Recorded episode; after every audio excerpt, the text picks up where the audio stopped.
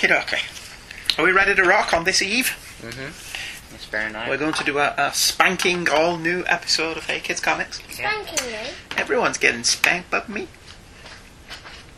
I think you've got a pre credit sequence there. Are you sitting quite comfortably? Then I'll begin. Hey kids, comics! Clark Kent has a job. I just want to go on a date. Faulty metaphor. Kryptonite kills. You're assuming I meant the green kryptonite. I was referring, of course, to the red kryptonite, which drains Superman of his powers. Wrong. The gold kryptonite's a power sucker. The red kryptonite mutates Superman in some sort of weird. Guys, reality. Besides, I can just tell something's wrong. My spider sense is tingling. Your spider sense. Oh, stay behind and putt around in the Batcave with crusty old Alfred here. Ah, no, I am no Alfred, so no, you forget Alfred had a job. But gee, Mr. White, if Clark and Lois get all the good stories, I'll never be a good reporter. Hmm? Jimmy Olsen jokes are pretty much gonna be lost. So, Avengers Assemble, let's get it going. Hey kids, comics! Hello, everybody, Hello, everyone. and welcome to week two of Happy Birthday Superman. I am Andrew Leyland, And I'm Michael Leyland. and this is Hey Kids Comics. Um, no preamble this week, have we? I've not done anything interesting this week, I don't think. Are we not? No, no, I've, I've not. Oh, yes, I did, actually. Yeah. Depending upon when this goes up, Yes. I did get together with Bill Robinson, hi Bill, Sean Engel, hello Sean, and Chris Honeywell, hi Chris, and we did record the first of what we hope will be a special series of two True Freaks episodes on the 50th anniversary of Doctor Who. Okay. So I think they're going to do one of those every month with a rotating panel of of podcasting luminaries and me. I don't know if I count as a podcasting luminary. so check that out when it goes live because we had a lot of fun doing it. First up, we covered Douglas Adams's City of Death. So, with that preamble out of the way, have you done anything interesting this week? I've not done anything interesting. Read anything interesting this week? No. Not I'm, really. I'm still plowing through uh, Infinite Crisis. Uh, I've not reached Infinite Crisis yet. have you not? No. You're still going through the tie-ins. I just finished Day of Vengeance by, is it Ma- Bill Willingham? Oh, Bill Fables, Bill Willingham. Yes, which was very good. All right. Oh, well, I keep, I keep being told I should try out Fables, Yeah. and I never have. It was probably the best miniseries of it so far. Yeah, all right. Although I'm up to the Rann-Thanagar War, which is excellent Ivan research. Is the story any good? No idea, I'm not ready yet. It's by Dave oh, you, Gibbons. you've just flicked through the story. Yeah, it's by Dave Gibbons, so it can't be all that bad. But the art's good enough to hold it up. Ivan Reis. Mm-hmm. Okie dokie. Our first email of this night is entitled Caught Up, and it is from Professor Allen. Hi, Professor Allen. Hello. Professor Allen emails into the Fantasticast a lot. Does he? Yes, he does. Leyland 1 and Leyland 2. Nearly a year after starting to listen to your delightfully northernly Britishly show, I want to announce to you, to the internet, and to the larger world in general, I, Professor Allen, am now officially caught up on my listening to the Hey Kids Comics podcast. And mostly I've enjoyed them. Thank you for your attention, Professor Allen. Mostly enjoyed them? Yeah. I think that's probably best that we can hope for, really, that people mostly enjoy the show. Mm-hmm. It's better than mostly not enjoying it. That's true. I'll, I'll take that. Yeah. I'll go with that. Our next email is Ben again. Ben Rush got back in touch. Hello, Ben. This time it's called Return of the Mac. And I think he's responding to a couple of things that you said in Hellblazer Part 1 Yeah. pertaining to one John Constantine, Esquire. And this is me padding for time as the file opens in the email that he sent 51, us. 53, 50. Hey! Jobs are good and it's finished. now No, that's all. Oh, alright, now it has to open. Great. In the internet, wonderful. eh? It's grand. It's internet, Hey. brilliant. Yay! Hello, Andrew and Michael. Hello, Ben. Hello. Cheers for the greetings at our wedding. There will be a pint in your honour on the day. Well, a lot of pints. You don't have to have a lot of pints in our honour. One would imagine at some point there will be a toast to, to you, the bride and groom. But we are very honoured to have a, a glass raised in our honour, You aren't we? can send us one in an Yeah, envelope. send us a beer in an envelope. Our- The envelope might get to us in one piece. Yeah, our would drop it because he's a numpty. Um, well, well done on a send off worthy of the man himself. Ah, thank you. Ah, th- thank you very much. It's very kind of you to say so. I fear that this letter is going to land during your Superman 75 shows and may scare the non vertigo listeners away, but such is life. I played the show three times so far to make sure I give the correct responses to Michael's comments. I think he deserves kudos for listening to us three times. Mm-hmm. I edit the show and don't listen to it three times. I edited these shows and and you didn't listen to them three times. So, belt it, because this could be long. Yes, he moved to New York, but my problem was the greatest thing about John was he didn't need to be in America to have the adventures he had, and it does seem that you narrow a worldview if things only happen in America. Response? Because he's responding to your point here. I, Yeah. I, I had no problem with the email that he sent in. You could just say, I agree with that. I do. However, However, go on. the rest of the Justice League Dark Yes. are situated in New York. Can Right. be, it can be a team if their leader's still in England. Is Constantine the leader of Justice League Dark? The self-appointed leader. I was just going to say because that in and of itself seems to provide a problem that Constantine would be the leader of such a motley group. It was arguably Shade the Changing Man in the um, to the ones, Right. but in the new ones, it's John being the John's uh, took over. because of the whole Steve Trevor appointing him head of it thing. Right. I, I don't read Justice League Dark, so I don't know. Well, when Jeff Lemire came on board with it, because he's teaming up with Geoff Johns Mm. for the Trinity War, Yeah. the tie Justice League, uh, Justice League America and Justice League Dark together. Right. And so the thing with that is Steve Trevor uh, makes Justice League Dark an official team working for Argus. Right. And is the new Justice League of America book going to tie into this as well? Probably at one point, yeah. Right. Okay, fair enough. John and Zatanna. Yes, there was a previous relationship in the books, as shown by books of magic and so on, but the whole John and Zatanna be the ultimate lovers for each other only came about in Justice League Dark Zero by a certain Jeff Lemire. But by this point, I'm now calling that John Constantine. and he spelt it T double E N. Very good. Well, see, that is, I don't agree with that. I think it came about in Kingdom Come Right. when they showed that John and Zatanna got married and had kids. Oh, right, yeah. Okay, so maybe they're just playing with what they did in Kingdom Come. Yeah. Right. While Peter Milligan did start the Justice League Dark run, he never touched upon the shared romantic past in the small run he did on the book. Right, to the Yeah. meat of the. Did he? Yeah. Okay. Because they didn't like each other because they had a history. Right. I think you two may want to take this to Facebook at some point. Right, to the meat of the reply. John will be 60 in May, and that hasn't changed. The whole Maggie problem, beside Milligan being crap at timelines. Well, rereading Shade 42, my answer is he's just crap at timelines. And he's included lots of uh, panels in the From- email that obviously we can't read on the show. From Shade the Changing From Man. Shade the Changing Man. Which was a great series. I just want to say it was a good. I read Shade the Changing Man when it first came out. Um, if you stick by the main book, it has John as a punk when Margaret Thatcher first started, and by the second term, he was the John we all know. See issue 3. Also, there has been a rebirth of sorts for John every couple of years. Not in a Green Lantern superhero kind of way, but a spiritual and metaphysical idea kind of way.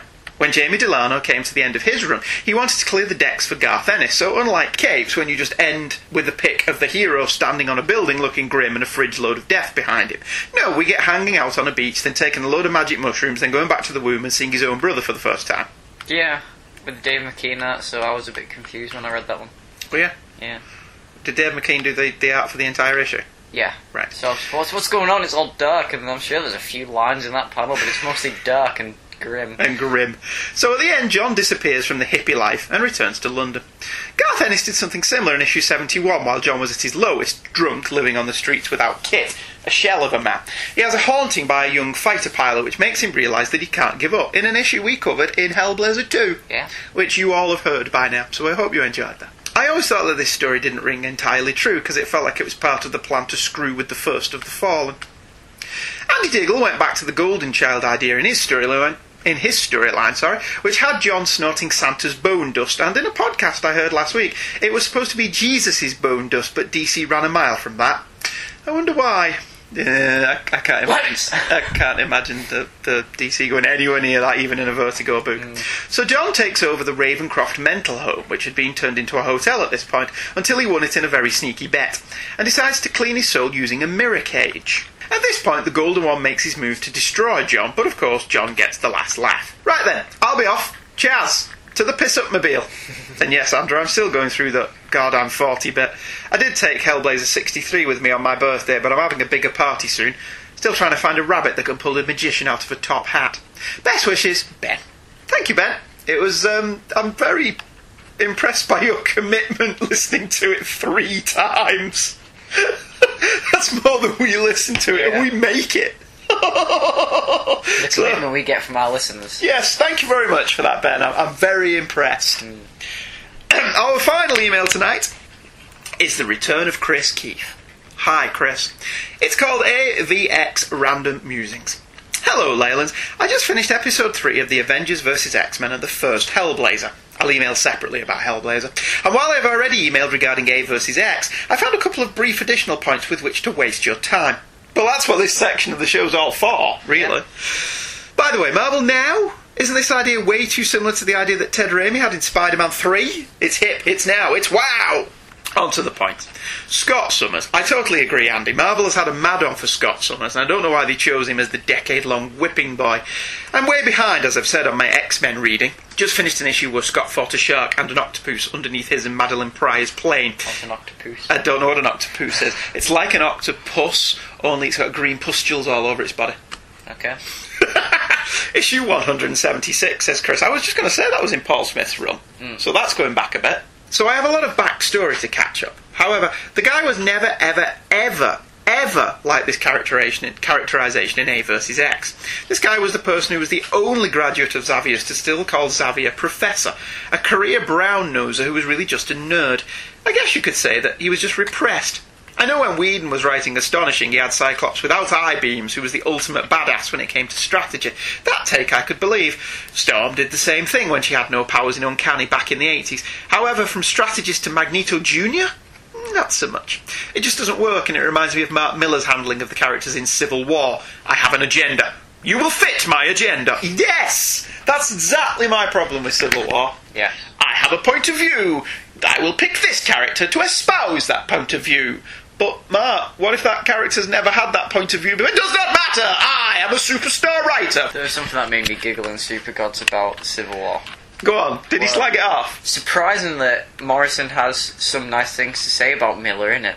Does about, he? About his work. Alright, fair enough. There, there, are, there are a few slight digs, but one of them was like, and Civil War could have been a great story about um, like oppression and politics, and uh, like the Marvel universe reflected on its own. It could have been one of the greatest series Marvel had ever done if it didn't fail remarkably. Well, it does. It fails on every conceivable level, the main Civil War miniseries. Yeah. See, you said let's do it, and somebody seconded doing it, and I'm against doing it because I've always said the show will not be negative in the sense that we will not start from a negative place. Yes. We will never pick something that we don't like. I like it. But I suppose we have got the thing though that you do like Civil War. Yeah. But I just don't want to sit there for seven issues going, this is cack! You might. I know, I it. find it very highly unlikely I've changed my mind about Civil War. We've already had two episodes where I've changed your minds about someone. Yes, but you've never managed to change my mind about Mark Millar's writing. Somewhere along the line, Mark Millar learned that shock value equals sales. Yeah. And somewhere along the line, Mark Millar decided that was far more important than being true to himself as a writer. Now, I have no problem with him making money. Because I would love to make lots and lots of money. So I have no problem when he says stuff like, right, I wrote Wanted, and I sold it to the film studio for a ton of money, And they made a film and that was I, completely different. I stayed comic. away from it, and they made a film completely different from my comic. But I signed that deal. Yeah. I knew that going into it, and I got paid a ton of money for it. Fine. Mm-hmm. And then with Kick Ass, he didn't get paid as much money, but was much more involved with the movie. Yeah. So I don't have any problem with that, and they're his own characters. But somewhere along the line, he mistakes shock value and swearing a lot for deep characterization and storytelling. And yet, the Ultimates was essentially shock value and swearing a lot, but mixed with the good storytelling and characterization. Something happened with the Ultimates where his storytelling ability and tropes, for want of a better word, mm-hmm. somehow managed to actually tie in with a decent story and Bryan Hitch's wonderful artwork. Something happened between the two of them that made that work. Yeah. But since then, he's not had a collaborator who's been able to channel what he's trying to say into the work. And even though some of it's good, like Nemesis, No, I'd say the artists for his work. Steve McNiven, like, reflected the shiny But new times in Civil do War. you not think and- he's Quentin Tarantino without what little subtlety Quentin Tarantino has? In that Of the all of his characters, yeah. yeah, of comics, he set all of his Nemesis sounds exactly the same as Tony Stark. Sounds exactly the same as Ah. Kick Ass. Sounds exactly the same as anything else Mark Millar's written in the past 15 years. I'd say there's a slight amount of difference. Slight. Well, take Jupiter's Children. Never read it. Well, it's not out yet, That's why I've not read it. but I can't read the comic if it's not out yet. no, there's been a preview of it with um. Is this the one with Quitely Art? Yeah. Right, so will issue 4 be out, oh, sometime before 2491? Well, it should be, but no, the art's looking pretty good on it. But that looks different to Kick-Ass, which is Yes, but does somewhat it different read Nemesis. differently to Kick Ass? It might. all of Millar's central characters to me sound exactly the same. That kind of snarky, smart ass, way too cool for the room kind of attitude. And he doesn't seem to be able to write anybody differently No, anymore. all of his characters like that. I think it's the stories that are around the character. but in a lot of cases, there isn't a story around the character. Nemesis is an idea. Yeah. That wasn't the six six issues of an idea is not a story. Well, there's going to be a sequel. Yeah, but I think do you think that will make it any more of a story, or will he just keep the idea? The idea was, Yeah. what if Batman's a bad guy? But the the there was an idea behind that. There was a story behind that, but the story only happened in the last page. Exactly. The story only happened in the last The issue. big twist in that last issue Yes. where there was a story. Yeah. But so essentially, what you had there was a six-issue idea that led to a pretty cool twist ending. But that's not a story. American Jesus. Never read it. I rem- vaguely remember reading the first volume in Clint, and I thought it was actually very good for a modern. For a Mark Millar comic. Yeah. But that's faint praise, isn't it? It's good for a Mark Millar comic. That's like saying that's all right for a Zack Snyder film, isn't it? It's, Yeah. it's just you know, it's that's not a, gl- a glowing endorsement mm. of the work, is it? Anyway, Chris's email, which we, we, we got diverted off by talking about Civil War. Namor, Chris continues, clearly, we are in an era where Jim Shooter is not the editor in chief. Why would I make that statement? Because Jean Grey had to die for her actions as Dark Phoenix. However, Namor apparently gets a pass. This MFer killed, what, all of Wakanda? And you just allow him into a meeting with the Illuminati? Skipping ahead to New Avengers 2, sorry. Without so much as a repulsor blast to the nuts? So mass murder is okay? Why? Because he previously wore a speedo? Michael Phelps should go and buy a shotgun today, he'd get a free pass. I'm hoping to see this pompous idiot brutally killed, preferably by Superboy Prime, ripping off one of his arms and using said arm to beat Scott Summers. Not to death! Just to agitate his brain and fix whatever is wrong with him that has him acting completely out of character. Shortest inter-company crossover ever. Thank you again. You're very welcome. I'm glad you enjoyed it. I look forward to the rest of Hellblazer as part one was very good. Oh, thank you. I guess I should get started on that email as well. Certainly beats working this afternoon. Chris Keith. I like it when people write emails at work. Yeah. P.S. Hulk for hire. I want to see Hulk. I want to see Hulk in a yellow spread collared shirt, silver tiara, and chain belt. Sweet Christmas. Uh, smash. I quite like the idea of Hulk for hire. That amuses me. And that's it for emails this week. Is it? Yeah, because well, it's to be expected. Really, the Vertigo stuff never prompts Yeah. as much correspondence No one likes Vertigo. as the as the superhero stuff. So mm. I suppose that's to be expected. Anyway, we're going to take a quick break and be right back. word. Where did that come from? Oh no, your hand gesture. gathered together from the far reaches of the internet are assembled a network of podcasts dedicated to the first and greatest superhero, Superman.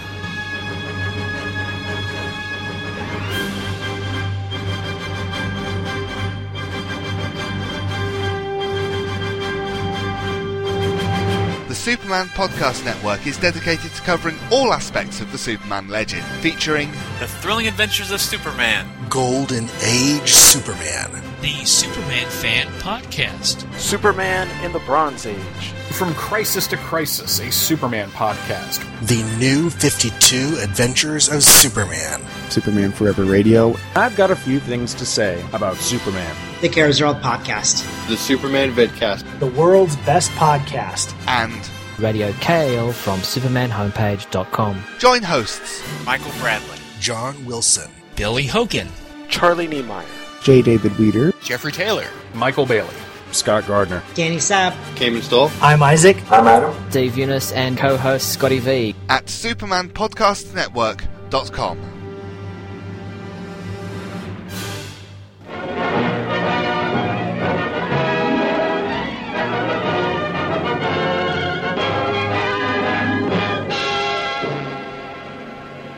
Come with us now on a far journey, a journey that takes us millions of miles from the Earth, where many years ago the planet Krypton burned like a green star in the endless heavens.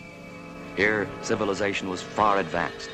It had brought forth a race of supermen, men and women like ourselves, but advanced to the absolute peak of human perfection. As we near Krypton, we see high above the city the magnificent Temple of Wisdom with its marble columns and burning torches. Jor-El, Krypton's leading man of science, has been summoned to address a special meeting of the governing council. White-bearded Rozan, supreme leader of the council, calls the meeting to order. And we're back. Mm-hmm. And traditionally, Michael's stuffing his face with chocolate biscuits. Yeah. Have you have you quite finished? Almost there. Good, good, good. Well, I'll I'll do my preamble mm-hmm. while you you chow down. Okay. Okay. All right. You think you can cope with that? I'm okay. All right. Excellent. With the nixing of the K metal from Krypton story, the Superman strip continued throughout the 40s, with the character enjoying more and more success via the cartoons and the radio serial, and these, alongside the newspaper strip, would give the character more and greater visibility. In addition to continuing his humanist endeavours, storylines were expanded to include not only fictional looks at how Superman would fare in the war effort, but also to highlight the science fiction angle mentioned last week. Mr. Mxyzptlk, the imp from the fifth dimension, spelled differently in his first appearance, mad scientists like the Ultra Humanite who transferred his mind into a female body, journeys to other planets, and the increased reliance on more fantastic villains would become more the norm, although Superman would still help out war orphans all over the world, and in the pre Cold War era would even help out his Russian World War II allies. In these early days, Superman's concept of the American way was to help out all mankind, something the producers of Action Comics 900 failed to take into account. The Lois Clark Superman dynamic would be expanded upon, and we would get our first look at the adventures of Superman when he was a boy, a piece of retroactive continuity that would take a while to be incorporated into the origin story. Towards the end of the decade, Superman would return to Krypton, have his definitive origin told in the comics for the first time, in Superman issue 53, by Batman writer Bill Finger, and his creators would leave him behind, with Siegel and Shuster leaving National Periodical's employ in 1948. But as the 50s dawned, a new era was beginning for the Man of Tomorrow. Following on from the serials and cartoons, a new live action version of The Last Son of Krypton was in the works, and the actor tasked with the role was George Reeves. Reeves took the role and his responsibility to children very seriously, but secretly despised the part, believing it to be the bottom of the barrel, and at the end of every season reputedly was given a costume to burn. This would be parlayed into the comics via the character of Gregory Reed, who would play the character in Superman's fictitious world, Superman vs. Superstar from Action Comics issue 414. Reeves would play the part until his death, under what many still consider to be suspicious circumstances, on June 16, 1959, at only 45 years of age. What, I wonder, would Reeves make of his legacy today, nearly 50 years later, when he is still synonymous with the role? In looking up his date of death, I typed his name into Google, and the first image of him that pops up is one of him as Superman. Would he have made his peace with it, as many typecast actors do in their later days, or would he have grown steadily more resentful? Alas, Reeves wouldn't live to see the impact he had on lives around the world. Over in the comics, the popularity of the TV show led to more content. Lois Lane and Jimmy Olsen got their own strips, and the legacy of Krypton, barely mentioned in the previous 10 years, would start cropping up with increased regularity. There would be heavy cross pollination, with stories in the comics appearing on TV and vice versa, and the decade would see the introduction of Bizarro, Brainiac, Titano, Metallo, and the further exploits of Lex Luthor. The action ace would be given a cousin, Kara Zor-El, the Supergirl from Krypton, a pet in Krypto the Superdog, and even Beppo the Super Monkey. He would discover the bottle city of Kandor, a shrunken city of living Kryptonians, even as the storylines would focus more and more on his isolation and loneliness. To combat that, the writers would have him cultivate a friendship with the Batman. Our first tale tonight, however, is one of those cross pollination stories mentioned above. The Menace from the Stars would first appear in comic form in World's Finest number 68 from January February 1954, actually on sale in November of 1953, but would be an almost simultaneous episode of The Adventures of Superman entitled Panic in the Sky, which aired in December of 1953.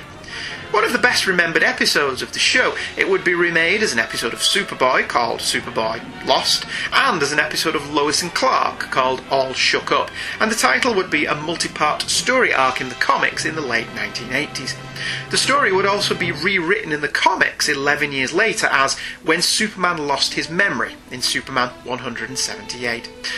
The cover, by J. Winslow Mortimer, has Batman, Robin, and Superman fleeing a skunk. I have no idea the relevance of that. I've not seen the cover. It's that, eh? It's Superman, Batman, and Robin kind of hanging out, having a day off. You know, there's no crime going on apparently at this Okay. time, and the skunk runs at them, and they all go "Boo, smelly!" and they run away.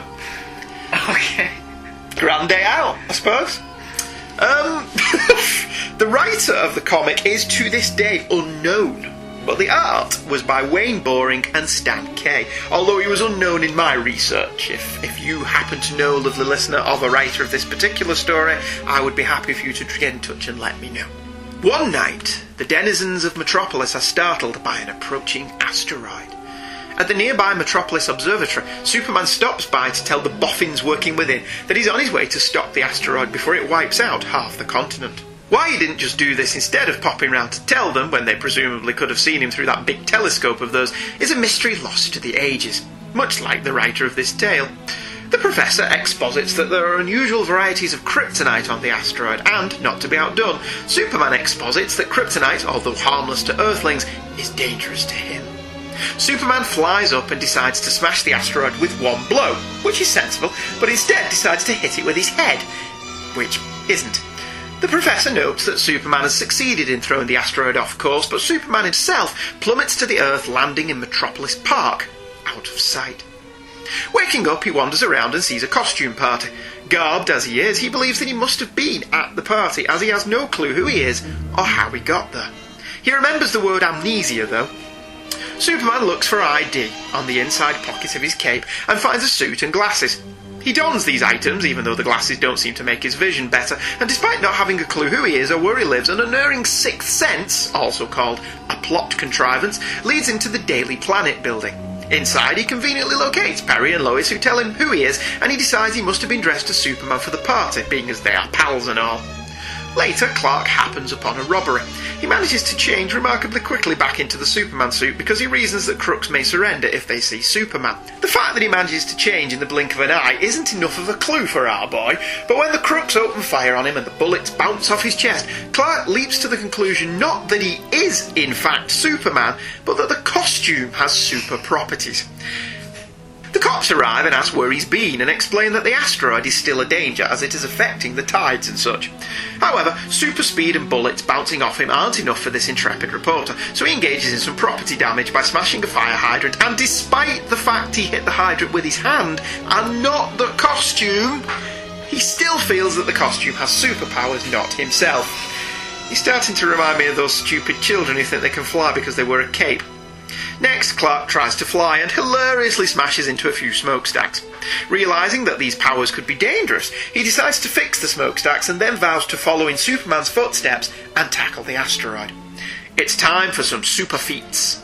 Superman zooms around the world, tackling tidal waves, floods, and cyclones, whilst back at the Daily Planet, Lois points out that it would make far more sense to just take out the asteroid.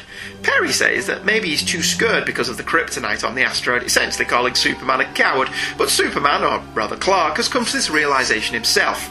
I'm not a coward, Zod. Sorry, Perry. In an exceptional set piece, Superman tackles the asteroid, smashing it to pieces. Clark arrives back at his apartment, which he found in the phone book, and deduces something must have happened to the real Superman, and he will dedicate his life to carrying on in his name. But first, he must tell the world that Superman died saving them. On his way to the planet building after calling Perry, Clark is hit by a truck that knocks him over a bridge and he lands on some power cables. Because he's not wearing the suit, Clark finally realizes that he is Superman. He flies to the planet to set things straight. I think my synopsis of that was a little bit more snippy than it needed to be, wasn't it? Well, it was humorous. Oh, okay, fair enough. Um, as with many comics of the period, the splash page is another cover. We're reading this in the Superman in the 50s trade paperback. If you are in any way interested in the history of Superman, these in the trades, of which they did what? Superman in the 40s, 50s, 60s, 70s, and 80s, who were really good. I like all of these. Um, what was I saying? Oh, yeah. The cover, the splash page, sorry, is another cover. In the case of this particular era of comics, a better actual cover than the real one. There are no skunks, for a start. It's a humorous take on the following tale, with Superman looking more like he's falling erratically than actually flying, asking where Superman is, as the crowd, including a perplexed policeman, look in, stupefied. That would have made a much better cover than the actual Yeah. real thing. I quite like that. I always like the little what's it that they do in front of the title. Yeah. They always have a big blurb before the title, don't they, explaining what the story's going to be. I think that's quite cool. Uh, page two. I quite like Wayne Boring's barrel-chested Superman. But it has to be said that the panel structure for the first page is slightly confusing, and the word balloon positioning very haphazard, with some of the dialogue swamping the art so bad there's almost no point there being any art. Like what- the one where it covers Superman. Yeah, there's a balloon there that practically covers Superman. And it's exposition. Good luck and be careful. Remember, our spectroscope shows strange elements, possibly a variety of kryptonite on that asteroid, and you know what that means. And you're like, yeah, Superman knows what kryptonite does to him. Hmm. I get that you're explaining it to the audience, but see, this dialogue on panel two ends up being quite confusing. Perry states that Clark has been gone for an hour, ostensibly at the observatory getting a story on the asteroid. We then cut to Superman arriving at the observatory, and despite him clearly saying he's been watching the asteroid himself, he's not actually done anything about it yet. Which begs the question where has he been for an hour? Um, out those skunks. Very possibly. Because Clark's not been at the observatory, and neither has Superman. Now, again, they could have fixed this in the dialogue. You have the Professor's dialogue in panel 3 say, Now that Clark Kent has gone to file his story, we need to get in touch with Superman. And then in panel 4, you change Superman's dialogue to, I got your message, Professor, and I've been monitoring this asteroid on my way over. And then you just have the dialogue play out as it does in the comic. This simple fix eliminates this minor discrepancy. You could even take this opportunity to have the professor explain the presence of kryptonite and its effects so it doesn't feel quite as exposition laden. As mentioned last week, kryptonite, or K metal, should have appeared in the comics as early as 1940, but would actually have to wait until a radio episode in 1943 entitled The Meteor from Krypton. But there it was largely used to incapacitate Superman to give actor Bud Collyer some time off. It first appeared in the comics in 1949, Superman issue 61, and Luthor synthesised some in Action Comics 141, but in neither appearances was it green. In the following issue, it was green, but it still wasn't technically kryptonite.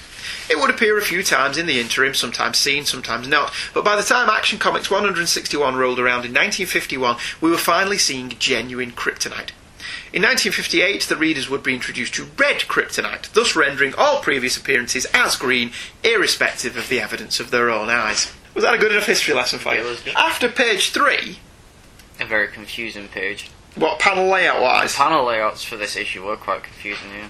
we set up the scene that Superman is going for a quick punch, and then having him ram the asteroid with his head. Yeah. Did that strike you as a little bit unusual? It did, but it reminded me of the Superman Returns game. We're flying. we're flying is literally let's put on a helmet and fly about and hope we don't crash into any buildings. Yeah, it was. You said that was a pain to control that Superman Returns game. It's a bad game. Is it? But it's yeah. Oh, I don't think I ever played it for extended length of time. Um, page four. It just looks funny the more I look at it. That panel. What, where he just rams the it on asteroid the on his head? yeah. Especially seeing as in the, the, the page before is I'll try smashing it with one terrific blow. He doesn't even try punching it. Yes, and it's like that's a good idea, that Superman. So Yeah. why does he then why does he then headbutt it? Bop it. What's what's with the Glasgow kiss, Superman? There is no need for that. You should have just punched it. But alas, he doesn't do that. And on page four, it's here really that this story starts losing its way and betraying its excellent premise. After finding his civvies in the cape pouch, which are just stuffed in there, not compressed with super compression, and thus are leaving an unsightly bulge in his cape, he puts the glasses on despite not needing them. to be fair, the TV version struggled with this as well. Then, in the weakest moment in the story, Clark is led to the Daily Planet by an unerring sixth sense. Could he not have just found ID or a press pass in the clothes pocket?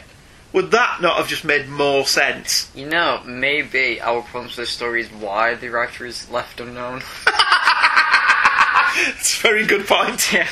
Um, in addition, Clark bundles up the costume and carries it under his arm. We quite clearly see that he's carrying it with him Yeah. as he walks to the Daily Planet building. And No one's asking what he's Okay. doing with a Superman costume. Conveniently, though, it's nowhere to be seen when he rocks up at the Daily Planet. Yeah.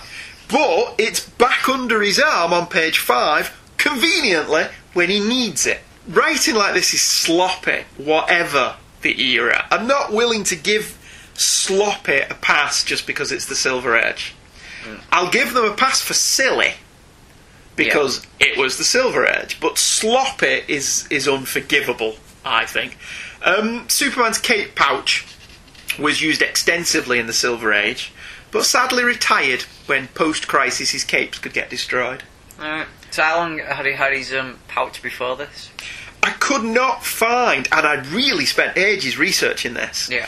I could not find the first appearance of the cape pouch. I think it may have actually been in a letters page, which obviously don't get reprinted anywhere. Yeah. because that was the kind of thing that the kids would ask him. Mort Weisinger was the editor, and they would say to him, "Where does he? Where does he keep the? Um, where does he keep his Clark Kent clothes Yeah. when he's not Superman?" And he would say, "Oh, he has a pocket in his cape." Right. And then once it was in the letters page, it was introduced into the stories. But again, lovely listener, if you know where the cape pouch, pouch first appeared, let me know, because damned if I could find it. Mm. And God, did I pour through books and internet for that. For that one thing. I Yeah. spent about an hour. Damned if I didn't find You it. know, it's one of those um, trivial facts that probably Michael Bailey knows. I would hope Ma- Mike would know it. Matt Wade would definitely know it. Yeah. I would imagine. Uh, page six. Budgetary constraints of the TV show are thankfully not a consideration in the comics, so we get some truly wonderful super feats. Superman creates a wind gadget, which he uses to stop the tidal waves, counteract cyclones, and prevent icebergs. The TV show used this time to have Clark really doubt himself, largely due to the budget, but despite that, it still ended up being one of the most special effects intensive episodes of the entire series. And Superman still ends up bopping the uh, chimney on the head, though. he just flies into things with his head. does. It's a hilarious image as well. Page seven, he headbutts the smokestack. He's obsessed with butting things. He's, perhaps he thinks he's Billy Goat now rather than Superman. See, it, it may sound like it may go without saying, but I'm, I'm really struggling to believe this is how Clark would act if he lost his memory. See, he's a journalist, and yet he can't piece together what's in front of him and believes that the costume gives him the powers. Yeah, Take away his cape, and he wouldn't be able to fly. yeah. I. Well, that was one. The one thing really that made me struggle with this because he quite clearly on on page six, panel 3 knocks the top of the fire hydrant off with his bare hand. Yeah. So surely investigative journalist Clark Kent would at that point go, wait a minute, I've not got anything on my hand, and yet I can still knock the top of that off. Hmm. But no, he carries on through to the end of the story, doesn't he? Believing it's the costume, Yeah. despite the fact he's just headbutted a smokestack. See on the bottom of page seven as well, that middle panel at the bottom where he's cursing the asteroid. it just looks like he's cursing the sun though. he's cursing the sun for being too close. Damn you! I'll headbutt you next. headbutt the sun. oh dear God. Um, a couple of pages of super feats follow, and then on page ten we've got him mimicking Rodin's The Thinker on page nine. I didn't notice that when I was actually reading it.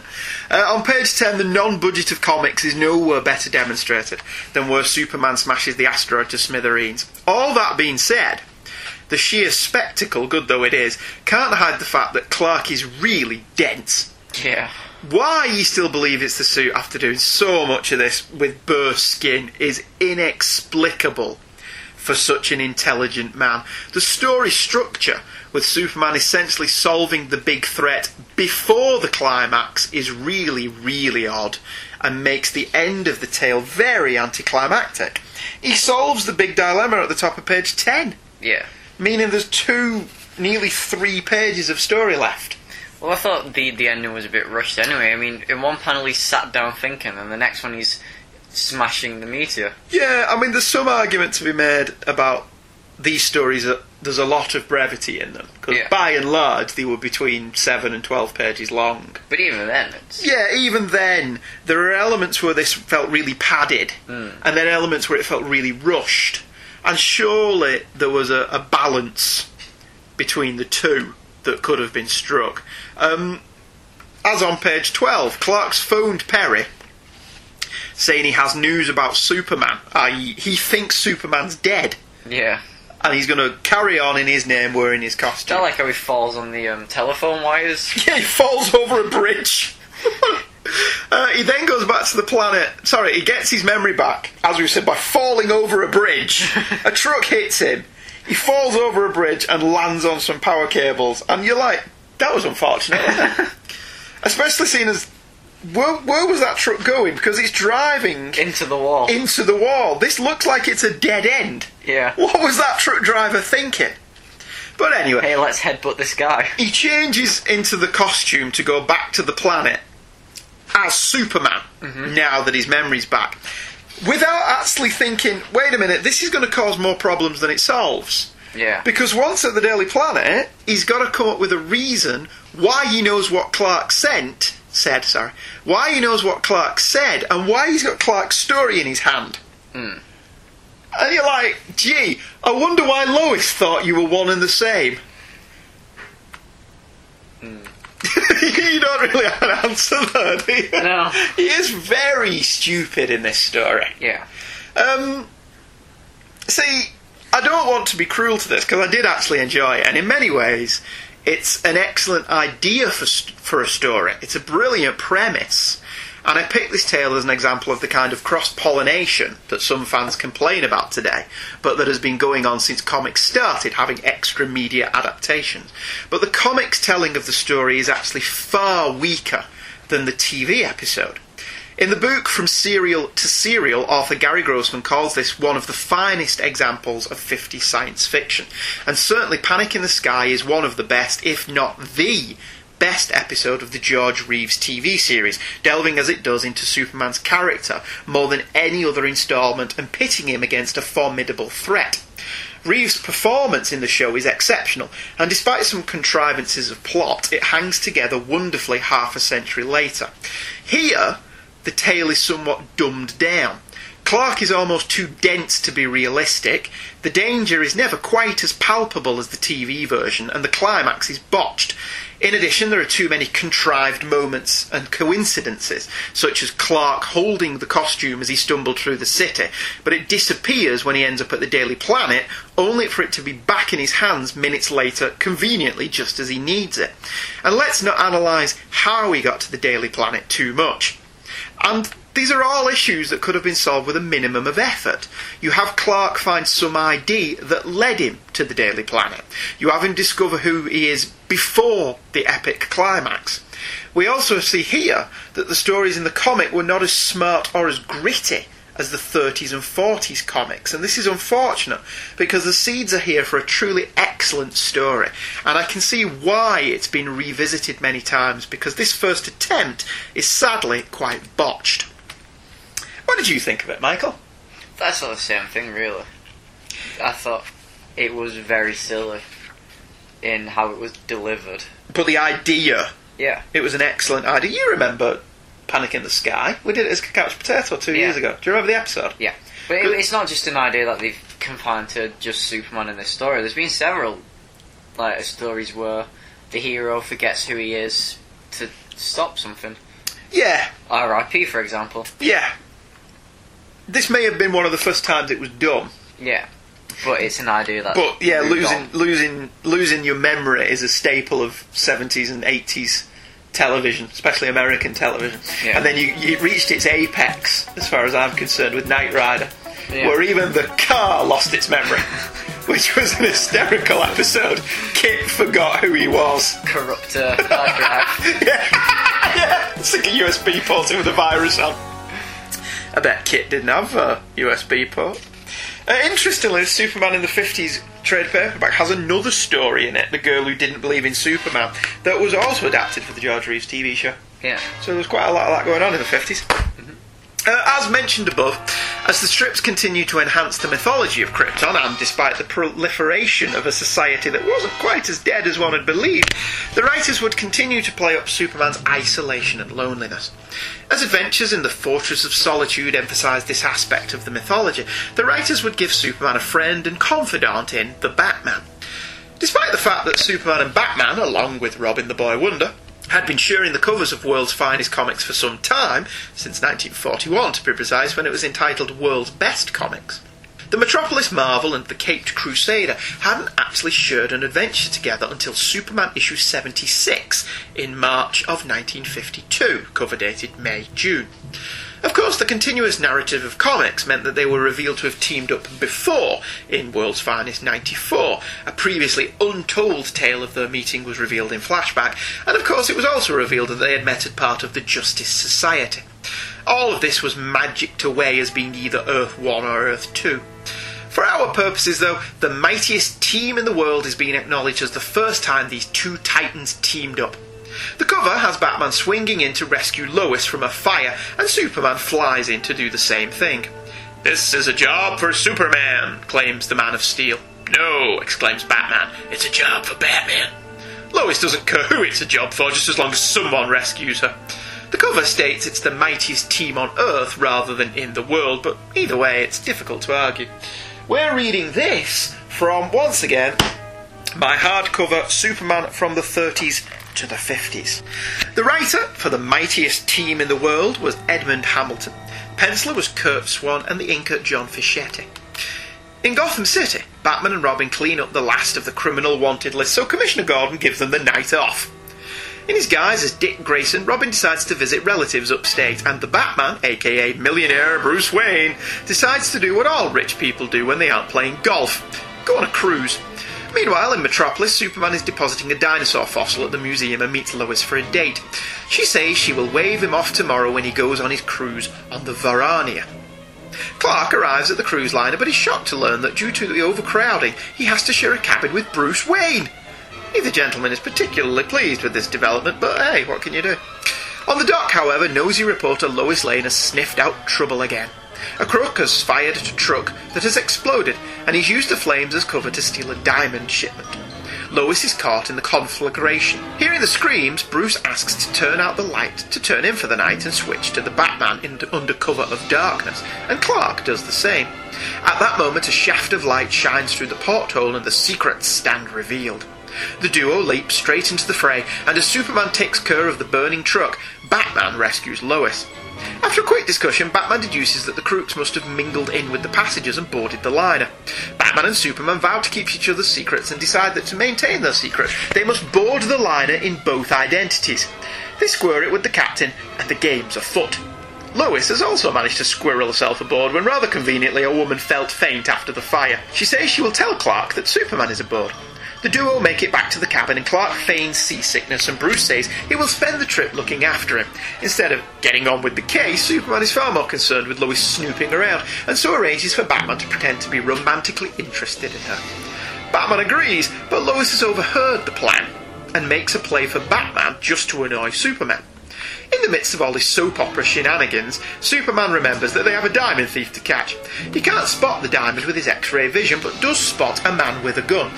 Batman meets with the man, John Smilter, the electrical engineer, and immediately deduces he's lying as he's wearing the wrong shoes for his job. But without the diamond, they have no evidence. Batman is correct about Smilter, and Smilter is at that moment meeting up with the helicopter that will take him away. But with Batman and Superman snooping around, he decides to take a hostage. Guess who? Go on, guess. Could it be Lois Lane? Correct! Yes, it's Lois Lane. He sabotages the ship and then takes Lois on the helicopter he arranged to pick him up. With Superman left sorting out the liner, he heals Batman at the fleeing helicopter. Batman takes out the crooks, and the Verania pulls into port for the Hoods to be arrested. Superman and Batman pretend to leave the ship, but when Clark makes a remarkable recovery, Lois immediately suspects them of being Batman and Superman. Because, you know, you would. That night, Superman whizzes Batman back to Gotham, and this throws Lois off the scent. Batman repays the favour by having Bruce disguise himself as Clark when they get off the ship, so Superman can be seen greeting them. Finally, the riddle of who Lois prefers is answered when she goes on a date with Robin the Boy Wonder. She's a bit of a cougar, one would imagine.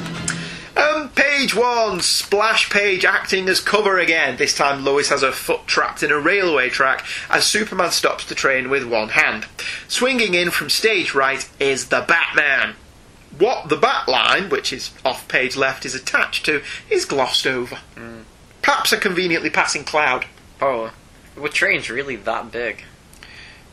Do you know, I don't know. It is quite huge. You know, I've not noticed that that is a huge train. it's like if, if you assume Superman's what six foot, six foot four, Yeah. then that train is easily eighteen foot high. The trains are pretty big, but They're not eighteen yeah. foot high. oh dear. Um, page two, because we're reading this in uh, Superman from the 30s to the 70s, the black and white art is fantastic. Panel one of Batman and Robin smacking out the hoodlum has lots of great shading.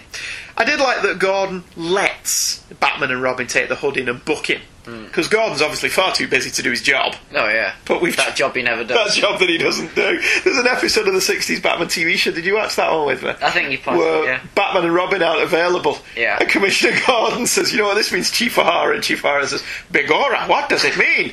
We're going to have to do our jobs. And both of them are like, oh no. It was very funny. Yeah. Page two again. If Dick has relatives, why is he living with Bruce?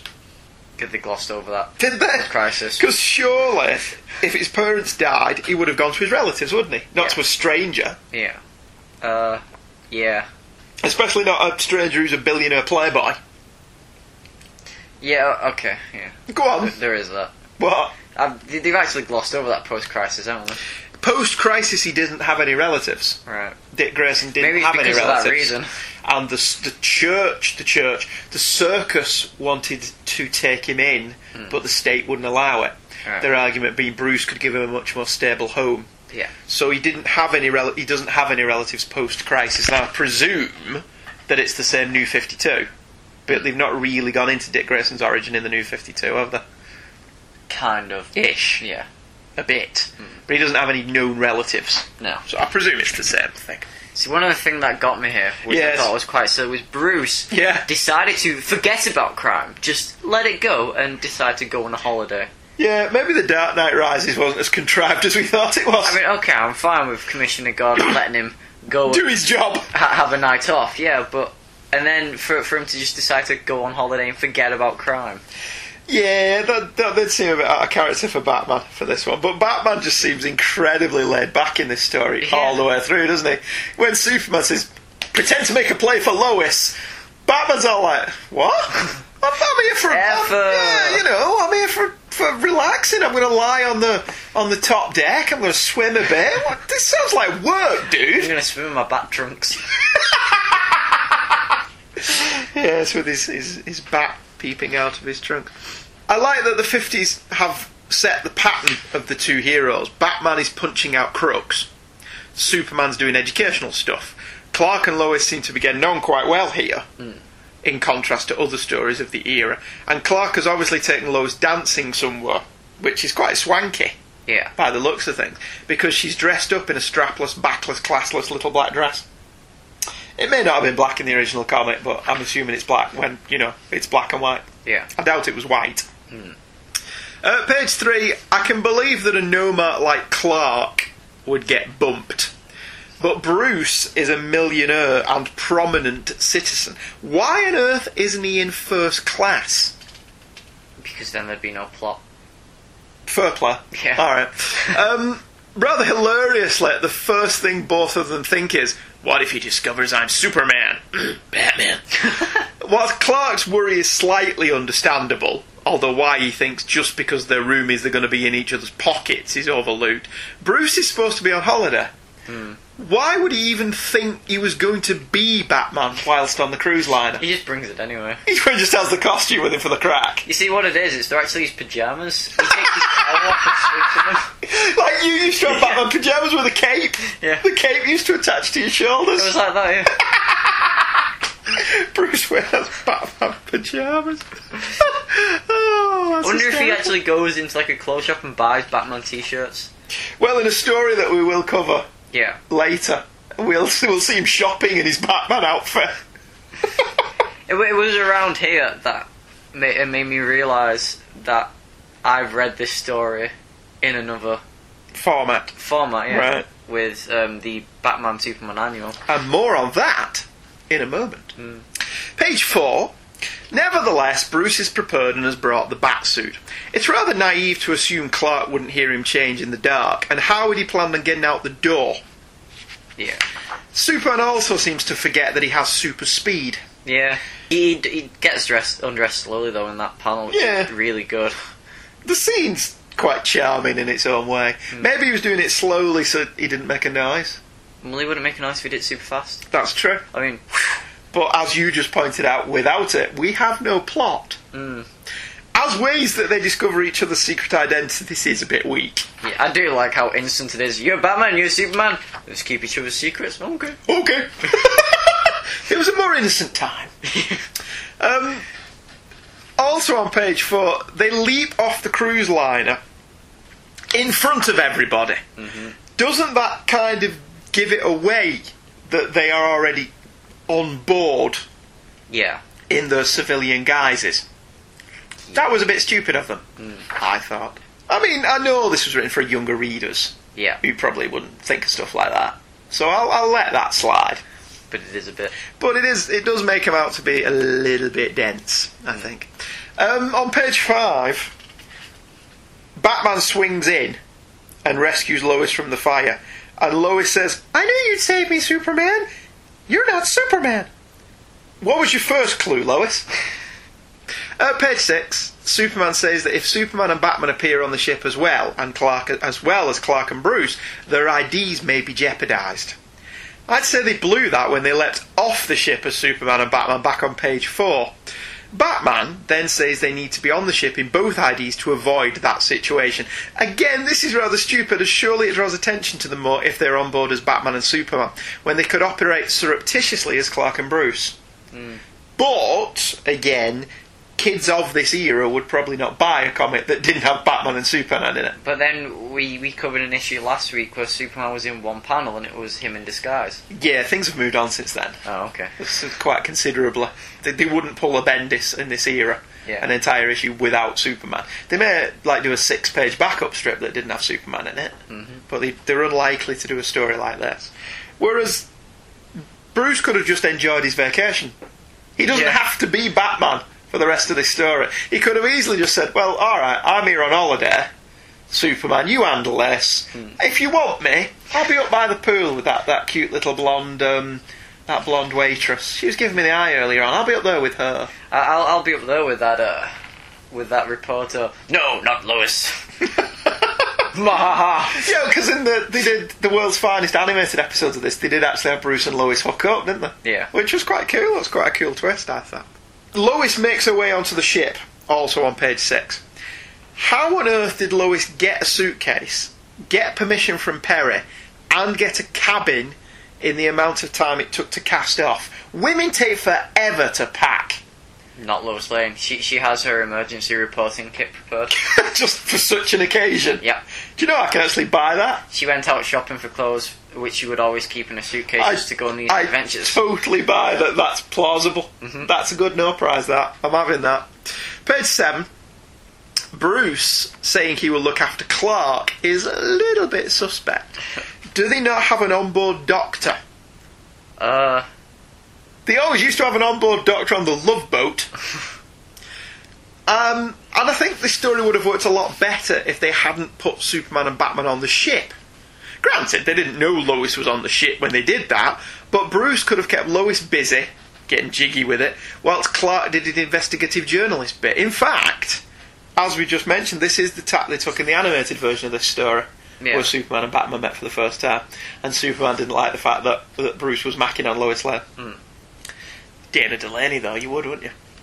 Um, it seems a bit of overkill to have Superman stop the ship from listing by having him carry it. Especially seen as wouldn't the boat crumble under its own weight if he did that with it? Scientifically.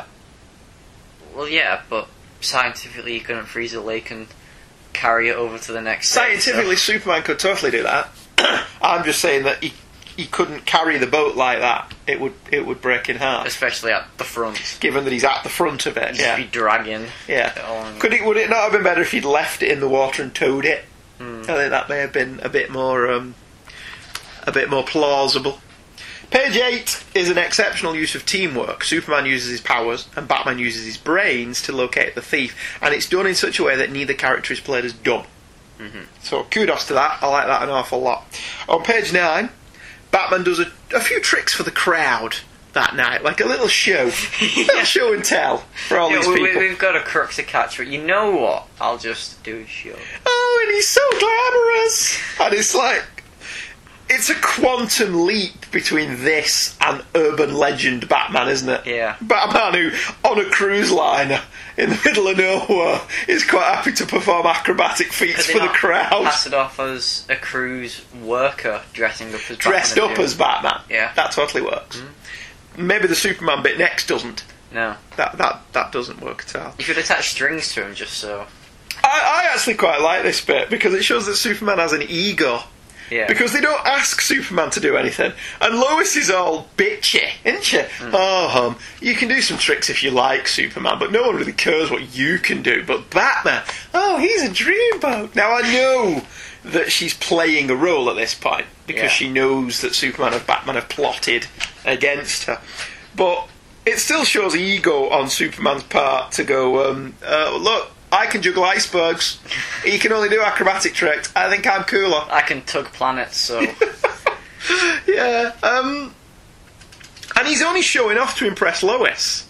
So I, re- I quite liked that. I like giving Superman human emotions like jealousy is an excellent way of giving the reader some identification with the character and gives lie to the utter bollocks that non-Superman fans whine about when they say Superman's boring.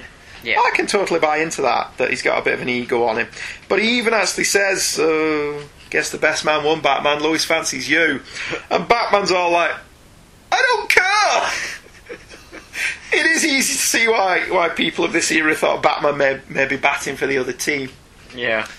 Yeah, Lois is like all over him and he's, go away, woman! I want to go swimming. I wanna go swimming.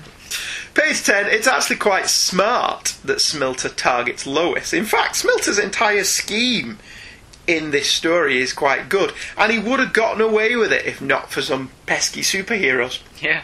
and bad luck. He planned the fire to be near the cruise liner, so he nipped aboard with the passengers. He had the diamonds hidden in a lead gun. Granted, it was more good fortune than clever planning, but maybe he thought Superman would show up because he was doing this in Metropolis. Having a helicopter pick him up in the middle of the ocean seems a little bit ostentatious, but it's clever. It's a good idea. As a as supervillain plots in a 1950s comic book go, this one was quite good mm-hmm. and actually held water, which was quite impressive. Uh, page 11.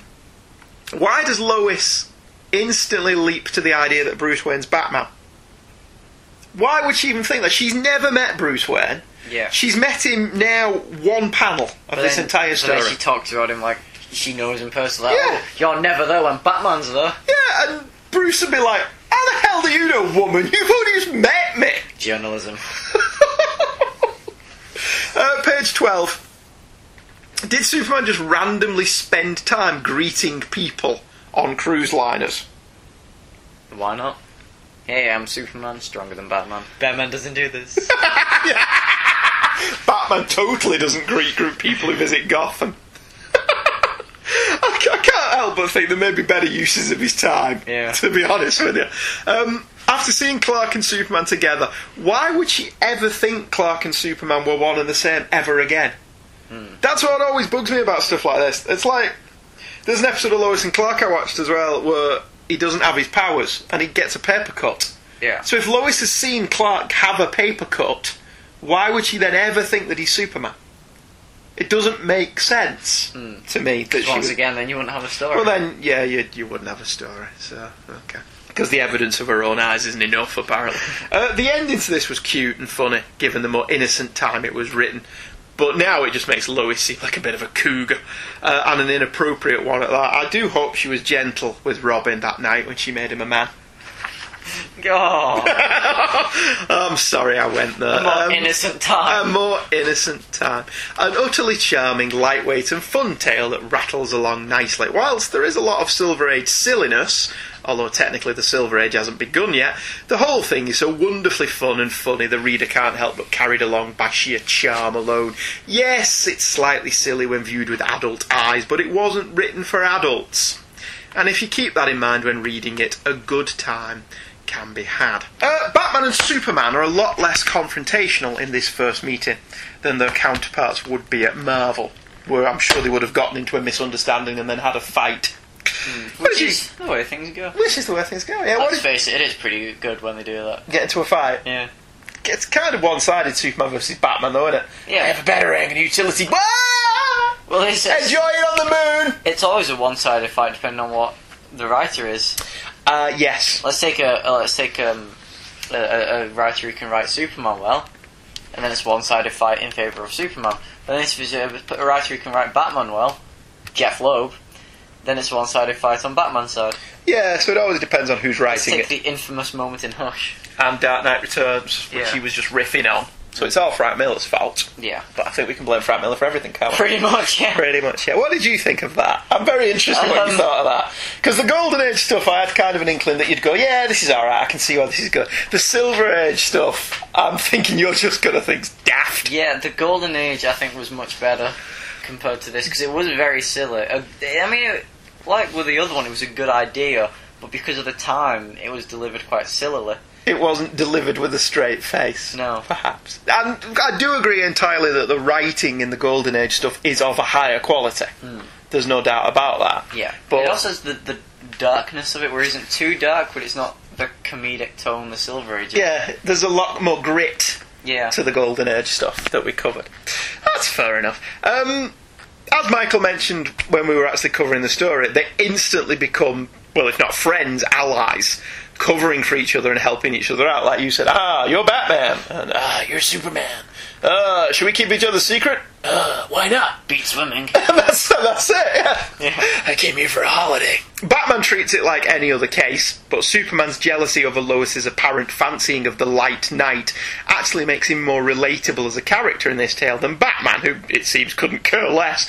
Whilst the super feats are few and far between in this one, they are fun when they happen. And unusually, the soap opera aspects of the story are, are given as much equal time as the main plot, again prefiguring the Marvel age of comics.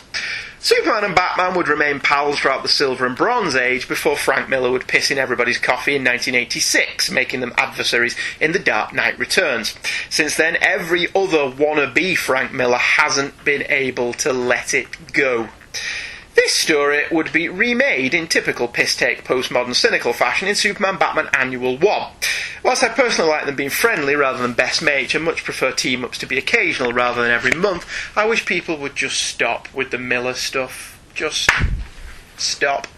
Well, speaking of of the Superman Batman Annual Issue One of Annual One, which was written by Joe Kelly with pens by Ed McGuinness, Ryan Ottley, Sean Murphy, and Carlo Barberi. I can I just say as well, it was really weird reading this and having suddenly the Invincible artist show up. Yeah, Everyone suddenly starts looking like Invincible, and I was like, what? They, it was pretty much the same story, except Deathstroke was hired to kill Bruce Wayne, and a dimensional rift caused the crime syndicate and Deadpool of Earth 1 to show up.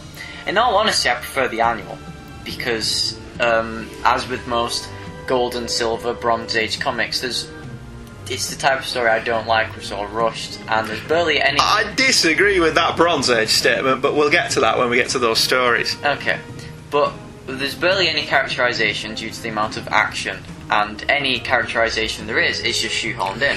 Take Superman issue one, where it's, oh Lois, were you gonna date me? Oh yeah, for once, which was very shoehorned in.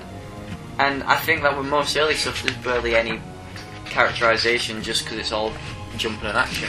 Yeah, they, they skimp an awful lot on the characterisation in the Silver and Bronze Age, which is to be fair, but certainly the level of imagination on display. Yeah. Um, this Superman annual, Superman Batman annual number one came out in December of 2006.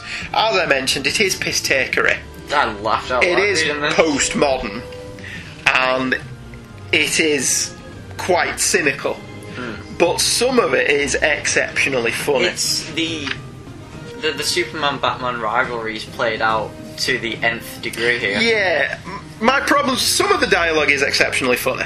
I will give him that. I like the Um, bit where it's very subtly handled at the beginning, where Bruce is doing his monologue, where he's, I was fighting these crooks and Superman. Yeah, and then we get Superman's point of view, Yeah. which is very good.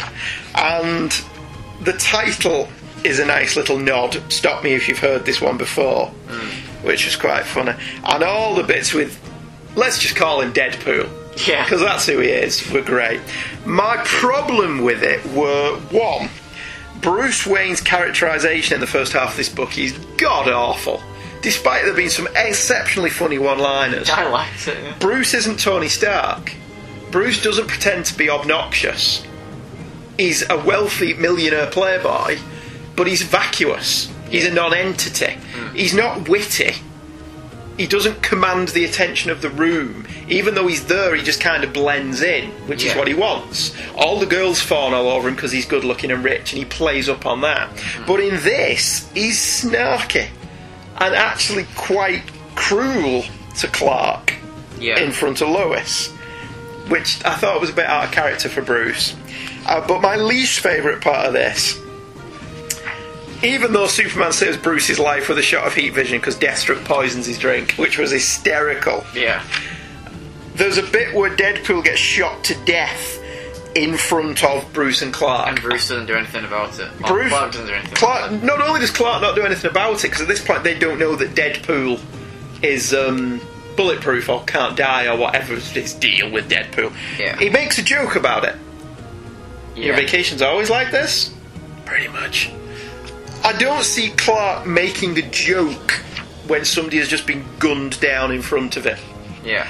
That being said, some of it is exceptionally funny, particularly in the first half. The interdimensional rift that has brought Ultraman, Owlman, and Superwoman also explains why Deadpool's here, Yeah. because they've grabbed him from another universe. I thought it lost its way a bit towards the end. Where I think it just got rather silly for the sake of it. The two-page splash, Oh, yeah. where the caption boxes is just overwrought and the tedious. Yeah, really. but it plays as a comedy and it works as a comedy but in some cases it works at the expense of the character the character the humour should come from the character not at the expense of the character and i think they sent up bruce wayne's persona too much here in that they, they confused him with tony stark's persona Yeah. which bruce isn't Bruce is essentially Tony Stark and he's a millionaire playboy who runs big corporations. But Bruce isn't witty or urbane, he doesn't command a room, he's not got snarky answers for everything. He's just kind of a bit vague. Hmm. People don't kind of remember him. We see, I saw over that just because, for reading it now, it was quite nice to see a Bruce Wayne who wasn't Batman, just without the costume. Yeah, he did. The Bruce Wayne does get a lot of play in this story, and that's nice to see. But certainly Scott Snyder's doing an awful lot of that. Uh, the last page actually has the comic we just covered, Yeah. and it gets eaten by the Bizarro editor, who is Julius Schwartz. Is it? Yeah, that's drawn to be like, like Julius Schwartz because Mr. Mxyzptlk arranged the whole thing. So that was a little diversion. We hadn't planned on covering that, but it was halfway through. Michael went, "Wait a minute," and so we both reread it, and we thought we would cover it. But back to the Silver Age for the next story, which is in my really knackered greatest Superman stories ever told. I need a new copy of this, don't I? Yeah. This is really beaten up. I want the hardback, 1986. Ah. I want the hardback. Oh, I've read this till it fell to bits. Mm. Um, I want the hardback, but it's really hard to get hold of in this country. As with most cool things. Yeah, but um, yeah, this one's this one's falling to bits. Um, the super key to Fort Superman. Is generally regarded as the beginning of the DC Silver Age as far as Superman is concerned. A little late to the party, the Silver Age generally is acknowledged as officially beginning with showcase number 4 and the debut of Barry Allen as The Flash in 1956. But with this issue, Mort Weisinger takes over as editor, and more mythology laden stories would follow. Action Comics issue 241 was released on April 29, 1958, cover dated June. The cover by Curt Swan and Stan Kaye has Superman inserting his giant key into his Fortress of Solitude. It would take over 100 men to lift this key, he says on the cover, but somebody's managed it. Who? It was written by Jerry Coleman, with art by Wayne Boring and Stan Kaye. Clark, Jimmy, and Lois are out for lunch, and both Jimmy and Lois are mooning over a necklace and a sports car, respectively. Unbeknownst, I know what you're laughing at. Unbeknownst to them, the man of tomorrow plans to bestow those very gifts, gifts upon them. Wish I had a pal like Superman. I want that 1970s Dodge Charger. You do know that, don't you? I know that. Yeah. See, if I was Superman, You would totally buy me, uh, build me a 1970 Yeah. Dodge Charger that got better gas mileage than the real one does. Oh, yeah. That'd be awesome. Um, after work, Superman starts scouring the ocean deep for pearls and then speeds to the Arctic where, by using the supersized key positioned to look like a marker for passing aircraft, he accesses his Fortress of Solitude. Turns out, this is where Superman comes to rest, keep trophies, and generally kick back and relax. The next day, Superman is asked to test a new metal by a mysterious scientist that he has developed that he suspects even Superman can't destroy.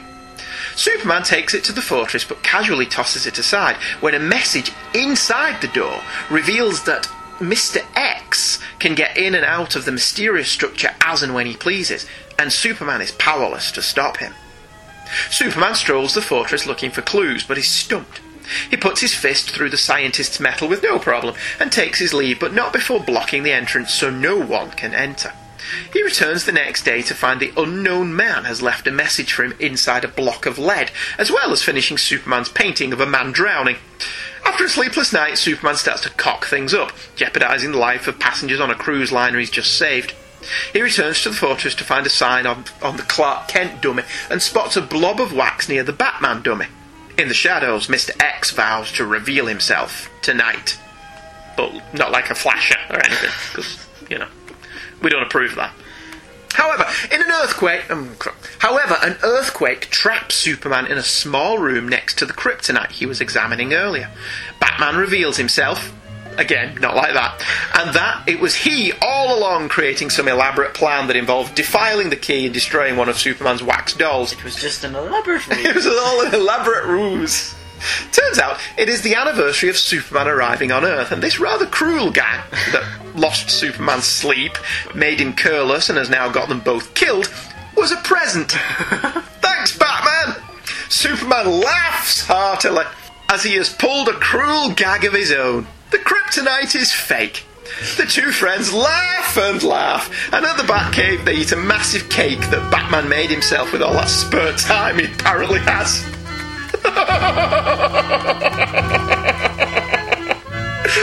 God, I love this. I adore this story. The splash page has Superman using his heat vision to make an oversized diary in the dead language of his home planet, Krypton. The language of Krypton was created by E. Nelson Bridwell, consisting of 118 letters and arbitrarily assigned values to them. He even looked over old Superman comics and used the same variations from when they had been used in the past. I have to say, it seems strange to me that Superman would take this course of action, as if something did happen to him, nobody else would be able to read it and discover his fate. Oddly, in the story, he uses his fingernails, not his heat vision. Just thought that was an odd discrepancy. Well, in this, um, Morrison wrote um, into an issue of All Star Superman. He did, yeah. He wrote the side issue. Although, um, in that issue, rather than explain that he was going to speak in Kryptonian in English, he completely wrote in Kryptonian. Was In- it the same this- Kryptonian? Yeah, probably. Right. But in this, he, he says, and I will write in Kryptonian! And then this Kryptonian text. Right. Which I thought was a bit silly, because who's he writing It's that the for? Silver Age, you know. Um, page two. Lois wants a pearl necklace. I say that with no other comment. Yeah. I'm just going to let that go. Well, once again, we have a second issue where the protagonist, the hero, spends the day slacking off fight crime. He spends all day swimming and looking for pearls. Hey, even Superman needs some downtime. Yeah, and Lex Luthor doesn't. That's that Luthor may be in jail at this point. We All those criminals uh, blowing up Metropolis, and he's swimming some for some pearls. Yeah, yeah, fair enough. Um, page two. The depiction of the key to the fortress would vacillate between the more ornate and bulkier key seen in this issue and the rather normal-looking key on the cover a few times before settling on the key featured in the story. Action Comics 247 and 249 would feature the skinnier key, but by 250, consistency was maintained, which pleased anal retentive fanboys such as ourselves. My favourite's the normal key, but it's ridiculously heavy. The one that in All Star Superman that Yeah. is made out of the explosion of a dead star or something. So it doesn't matter about that. It's the core of a dead star or something. I just like how it's a normal key, and he's like, Yeah. "Come on, lift it, Lois." Yeah, but it's only Superman can lift it up. Yeah. that is that was quite cool. Because it's just, he's just leaving around a massive key. Anyone can find that and go, "Oh, Superman lives here." Well, in the Silver Age, it was explained as being a marker for aeroplanes over the Arctic. Yeah. So if they saw that marker, they knew they were on the right flight path. All right. As time went on and sophisticated flight technology developed, they didn't really need it. But hmm. That was the explanation for it anyway. It's quite a decent origin, actually. Given that he hangs the, the key on the inside when he's in the fortress, Yeah. one would imagine that any planes that are lost are, are just out of luck, really, aren't they? There should be a marker here! Where's it gone? Sorry, Meanwhile, while, while you're while you're busy swimming looking for pearls, there's loads of aircraft crashed in the Arctic. Oh dear me. Uh, for many, this seems to represent the first appearance of the Fortress of Solitude, and interestingly, there is no reference to it being new in the story. It's just there, as if it always has been. The Krypton Companion states that the fortress was first dubbed as such in Superman issue 58 from 1949, but Superman had a secret citadel as early as Superman issue 17, Muscles for Sale, in 1942. Look, I did research. Uh, I do like that in the Fortress of Solitude, Superman has all his equipment labelled like Batman does. Yeah. I think he went in the Batcave and saw that and went, I want some of that. I want me a piece of that. Because he's even got trophies like a big Joker penny, Yeah. like Batman has. Doesn't is it a giant penny or a giant T Rex? S- Batman has a giant penny and a T Rex. Does Superman have a T Rex or a giant penny? No, Superman's only got a little penny though No, with the Joker on it. I can't remember what it was, but I read something where. Oh yeah, it was um, Widening Gyre, Yeah. where Batman takes Silver St. Cloud to the Fortress Fortress of Solitude and there's a giant T Rex. Said I'm sure he takes him to the Batcave. no, she takes her to the Fortress. He goes to the Fortress of Solitude. Yeah, Oh, right. and um, and Superman has no objection to this. no, well, no, but um, it wasn't me who let Vicki Vale into the back Batcave. Come on in, Vic. I'll show but you she around. says, "Do all you guys get a giant T Rex?" And Batman just goes, "Mine was first. Of course it was, Bruce. if it helps you to think that. Yeah. And Superman then walked in and said, Yeah, but I've actually been to the Jurassic Age and seen real He doesn't dinosaurs. do anything; just walks past and goes, "Yeah, but I've actually seen them, Bruce." And then Batman says, Yeah, but I've been to a planet where I was a caveman and fought dinosaurs, so beat that. And then Superman's all like, Well, yeah, but I've been. And they just keep. Batman can just say, "Yeah, but I've been a caveman and a pirate and a detective and And I've got a zebra outfit. my rainbow outfit." And then Superman goes, Yeah, alright, you win that one. Is there anything you want to tell us, friend of Dorothy? I never had a mullet, Superman. Superman didn't have a mullet. yes, he did. No, he didn't. It was long hair. It was not a mullet. It was a It was mullet. not. Have you got a mullet? Well, no, because There you go. It's long. It's just as long in the front as it is in the back. Superman's was just as long. Superman was shot in the front. no, it wasn't because he could, could put it in a ponytail. It was a mullet. It was not a mullet. It was a It was not a mullet. He was rocking It it. was not a mullet. It, you did not have a mullet. Page three. Moving swiftly on, Superman keeps wax models of all his friends and is making Lois a necklace and Jimmy a car in case he dies. Surely the point of a gift is to give it whilst the giver is still alive. And how's he going to give it to them if he's dead? Exactly. Especially no one would know about the fortress. Yeah. So how would they know? Because the key's on the inside. Exactly. So how would they know to get there to get the gift in the first place? And then when they got there, how would they get in? Yeah. And how how would they get said car out of the Arctic? Yeah, well, how Jimmy would drive his car home from the Arctic is a question so profound, the writers of Superman 2 wouldn't be able to come up with an answer 22 years hence. Because where did that car come from that Lois and Clark drive home from the Fortress of Solitude? Hmm. You ever wondered that? Wait a minute, he flew there. You mean he is when Jor-El made the fortress? He just put a car in there, didn't he? Grand just Theft in case. Superman. Yeah. Well, he thought of everything else. So, like, just in case you ever want to get rid of your powers, I'm going to give you a car. oh, thanks, Dad. He didn't give him a cool car, though, did he? He didn't give him a Mustang or something like that. Give him a station wagon. you see Clark going, What do you give me this for? What do I look like, 40? You need to fit in and not use your powers and. Oh, just give me a station wagon? God, you could have at least given me a Stingray. Miserable. Yeah, not that kind of Stingray. Um, page four. Other than that, Superman thinks of everything. Yes. Well, kind of. Even the event of his death, he wouldn't want anyone to suspect his ID. One would think it wouldn't matter anymore, but no. Superman even has a Clark Kent room to deflect suspicion, along with a Batman robot detective to help Batman with his cases. Who's okay? But how's he going to answer what happens to Clark Kent when he dies? He's not a Fallout through, is he? I don't think. Um, surely Batman would appreciate the help, but we've already covered all of this. Interestingly, Batman is now Superman's best pal. And someone that he can trust with all my secrets. And look where that got you. Does he write it in his diary? when, he- Superman. when he's lying on his bed with his legs up in the air. A picture of them both. A signed poster. Yeah. Above his bed. BFFs. oh dear God! Um, Superman is painting a picture of a genuine Martian landscape he witnessed with his telescopic vision. Given that the painting seems to depict a man drowning, Yeah. one would hope that he didn't let the guy die just so he got a decent painting. Is he not also painting like the ruins of the Martian landscape after the fire burned it down, which, which the Martian Manhunter said? That could have been the Martian Manhunter's dead wife buried underneath all that dirt. if he ever invites J'onn J'onzz back to the fortress and J'onn sees that poster and goes, What? What the? There's a meltdown. And Superman's like, But I thought it made a cool picture. That's my brother! I thought it was a flower. oh, dear God.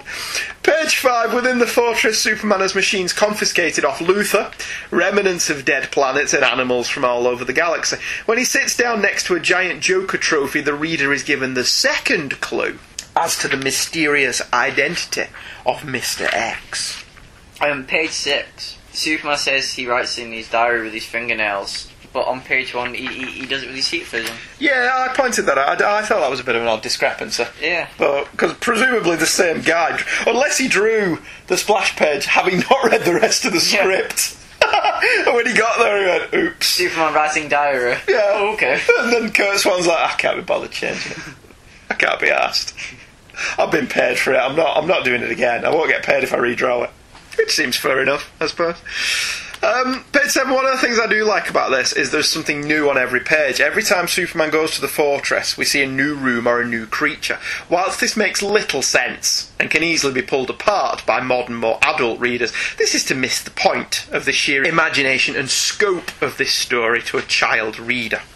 Page 9, we learn that yes, it's Batman who has staged this elaborate and actually quite cruel ruse. Superman gets his own back by making Batman think they're trapped in a cave and is going to die a slow and painful death.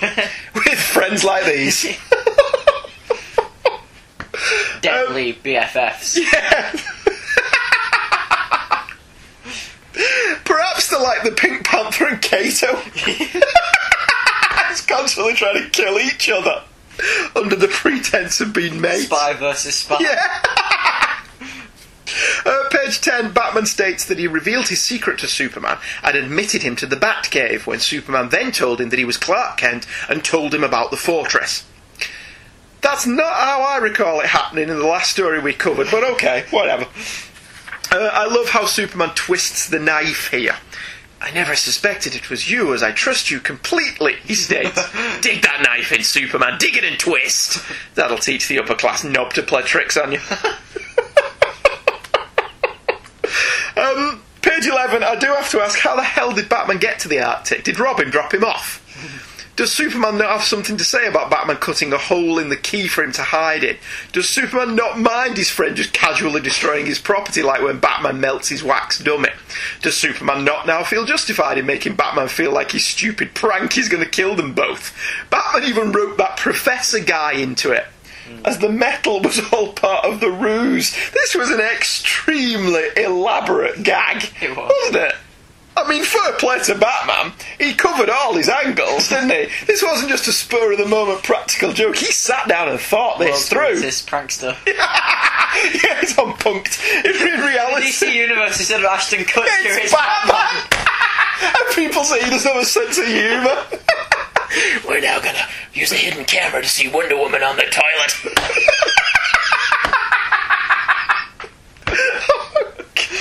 All the Justice League hates him.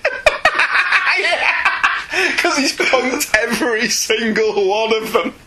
And it's with a, a, That's what he, all those files that he has. That's what they're for. Martian Manhunter's uh, series, Batman, Bruce uh, Batman's thing where that is, uh, he, he makes it like his family comes back, and then at the You've that Batman. and then the Martian Manhunter stands on him. That's two of you I hate now. God. Batman hosting punked. I'd watch that show. Um, how did Batman eat in the two to three hours, days that he was in the fortress? He's got stuff in his utility belt. Even bottles he peed in. Oh no! Where else is he going to go I- in I- the Fortress of Solitude? Superman not have a bathroom in the Fortress of Solitude, does he not? I don't know. he Although with does in Superman 2. Miss Teschmacher finds it. Alright. Well, in it's been in the Arctic, and also if he just lets it go, it's a, like a stick, and you just put it to the side. Uh, on page 12, Batman melted the wax museum and took its place. To be fair, the art makes this clear, as Superman's wax doll is a bit lax in the attention to detail department. For one thing, Batman has no gloves, and for another, there's no neck on the cowl. Later in the issue, when Batman is taking the place of the wax dummy, these things are present and correct, which was a nice little clue, hmm. I thought. However, why did Superman need the blob of wax to give it away? Could he not hear Batman's heartbeat? No, because he does that thing where he slows down his heartbeat really, really slow. So not Oh, of course he does. Yeah. How stupid of me. Um, I absolutely adored that Batman went shopping in his costume to get a present for Superman, and the other shoppers are just standing and looking at him, and he's like, I, I shouldn't wish to attract attention. As he goes about his business, does he pay with a back credit card? Because that would just make me want to punch Does he him. pay it in cash? Because if he does pay it on credit card, whose card is it? It's got Batman's name on it. Have you not seen Batman and Robin? Batman has a credit card. God, that made me laugh an insane amount when I was reading this. Whereas as a kid, I just accepted that as perfectly acceptable Yeah. behaviour. So totally Batman goes shopping in his costume. Um, the next question: How on earth did Batman make such a huge cake and get it into the Batcave? Well, that and who, who made those candles? I was just going to say, and he made giant candles as well. Clark Kent and Superman candles. Candles. like I said, he put a lot of effort into this. This was a birthday Yeah, present. he, just, he didn't just toss this off. He planned this to the last detail. Um, where did he get the giant knife? Was Superman just carry that with him? Or did Batman make that as well? Doesn't Batman have better things to do? No one has anything better to do. His past two issues, he's just gone on holiday and messed about. I mean, isn't there a crime that needs stopping? Doesn't he have Robin to look after? Has he not got any like school parents' evenings to go to? I, d- I don't think Bruce did any of this. I reckon Alfred did it all. Yeah. Alfred planned this whole thing. God. Um, again, this is rather silly when viewed through the eyes of an adult, but I found I found this utterly charming. as a child. I first read this in Superman Annual 1979, along with the story of Superman's life and the untold story of Red Kryptonite, the menace of the terrible Toy Man and the Kryptonite Man, and this gave a new child reader everything they could need to know about Superman and his world, whilst it flatly contradicts the last story. In every other respect, it remains a fine example of the Silver Age, where continuity wasn't deemed as important as consistency, and playing a prank on your best mate was the highlight of your day. In many ways, this is essentially the kind of story Garth Ennis would write in Hellblazer. Yeah. Just mates hanging out and playing pranks on each other. The only thing is, in Hellblazer it wasn't superheroes. No, no. Well, arguably, it wasn't in this. Finally, tonight, an all time classic with a very ugly Frank Miller cover. Hmm. It has to she be said. bald. She's wearing a wig. She probably is. The Supergirl from Krypton debuted in Action Comics issue 252 from March 31st, 1959, cover dated May. There had been a trial run of Supergirl in Superman issue 123 in August 1958 in a story entitled The Girl of Steel, but she was a wish dreamt up by Jimmy Olsen. In a subplot that would thankfully not be expanded upon, she'd quite the crush on the Man of Tomorrow.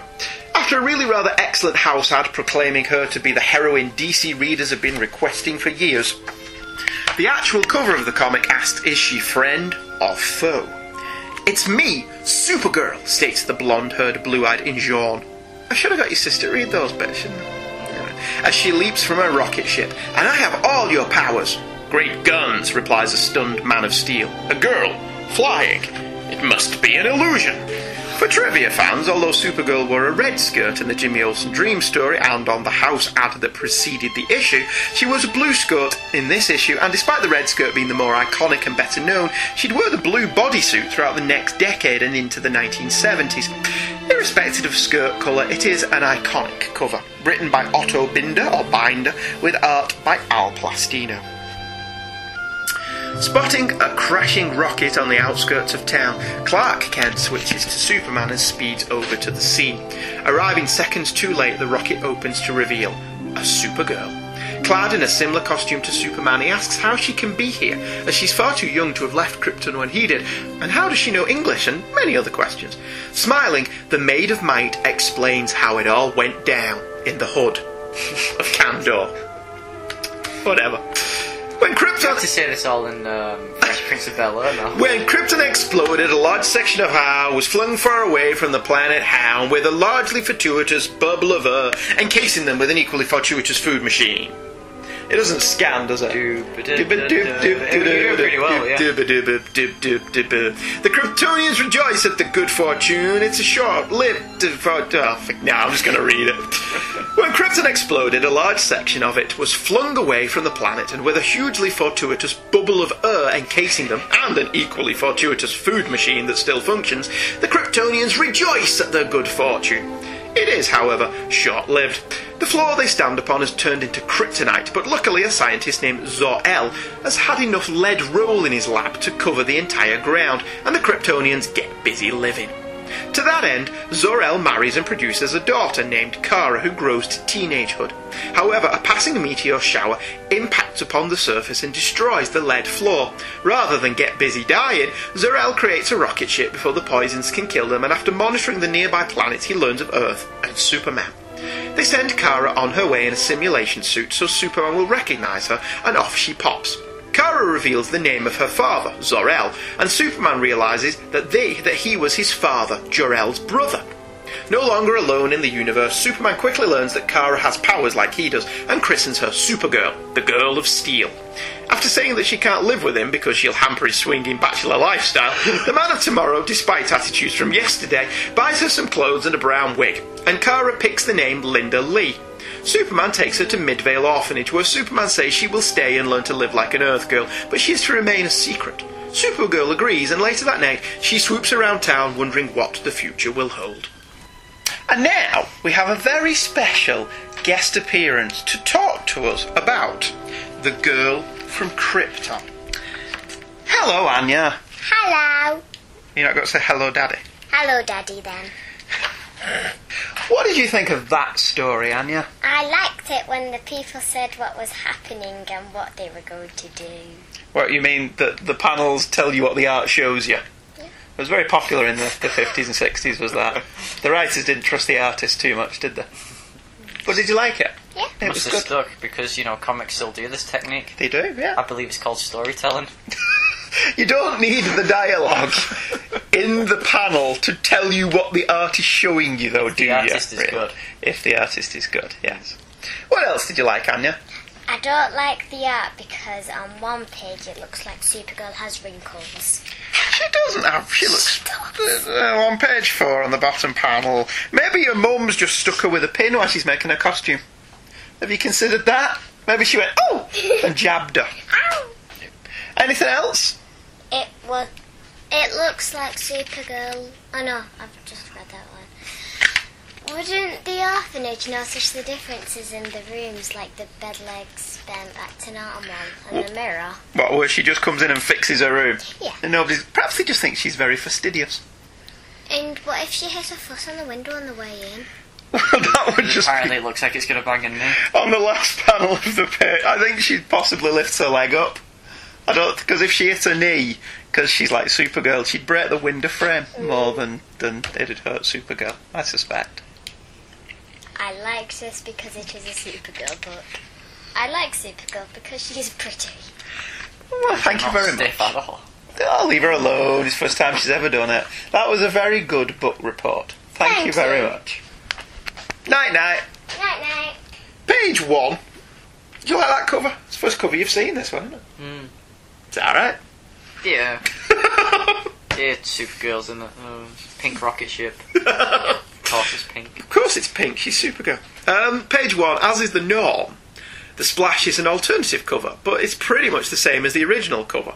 Perhaps this could have been dropped, as an extra six panels of story would have been very useful. It's essentially the same. I mean, Superman likes saying "great guns" a lot. He does great guns. Is that like Great Scott or something like that? He even says that in this well. He does. He says that. He says Great Scott in this one. Because an extra six panels or four panels even would have helped. Because the ending to this is very rushed.